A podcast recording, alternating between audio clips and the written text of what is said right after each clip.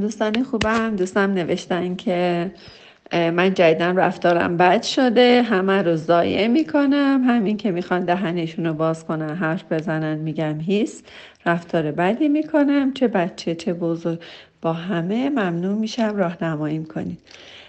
مرسی. از سوال خیلی کوتاه و حجیمی که دوستمون نوشتن که همه رو ضایع می‌کنم دوستان ضایع کردن دیگران ریشه در کم شدن ارتباط شما با خدا با زندگی و اینکه عجله کردن و اینکه تعجیل میاد و اینکه شما بدونید که عجله کار شیطان هست. هرگز عجله نکنید تو زندگی.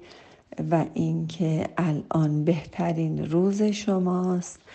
اینها آبروهای عجله ها آبروهای مصنوعی هستند بدلی هستند مال من ذهنی من زمینی و مال عقل هستند. و اینکه همش رو عقل و منطق هستی یه منطق برای خودت ساختی. هر کی از اون منطق بیرون میره شما می‌خوای بگیری بکشیش و اینکه رفتارهای بدی با اون شخص نشون میدی. یعنی که شما بدون صبر و گذشت هستید اینکه یه خطکش اندازه گیری دارید و مثل پلیس راهنمایی رانندگی وایستادی وسط چهار راه زندگی هر کی درست میره باش کاری نداری هر کی یه ذره کج میره می‌خوای ازش ایراد بگیری.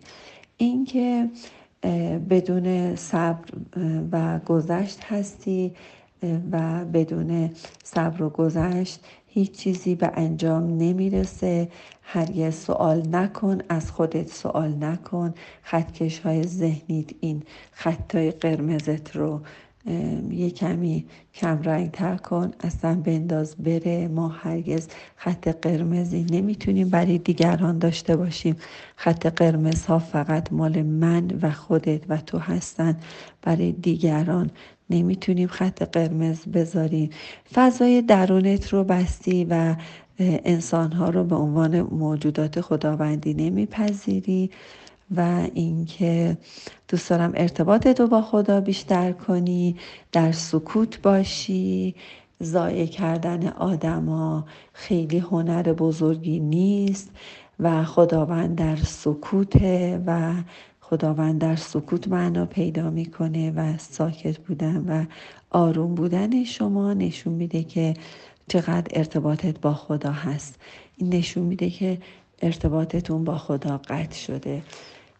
اشکال نداره خیلی سریع می‌تونید که حال خوب رو به خودتون هدیه بدید. ممنونم. دوستتون دارم. مرسی که برای من نوشتید.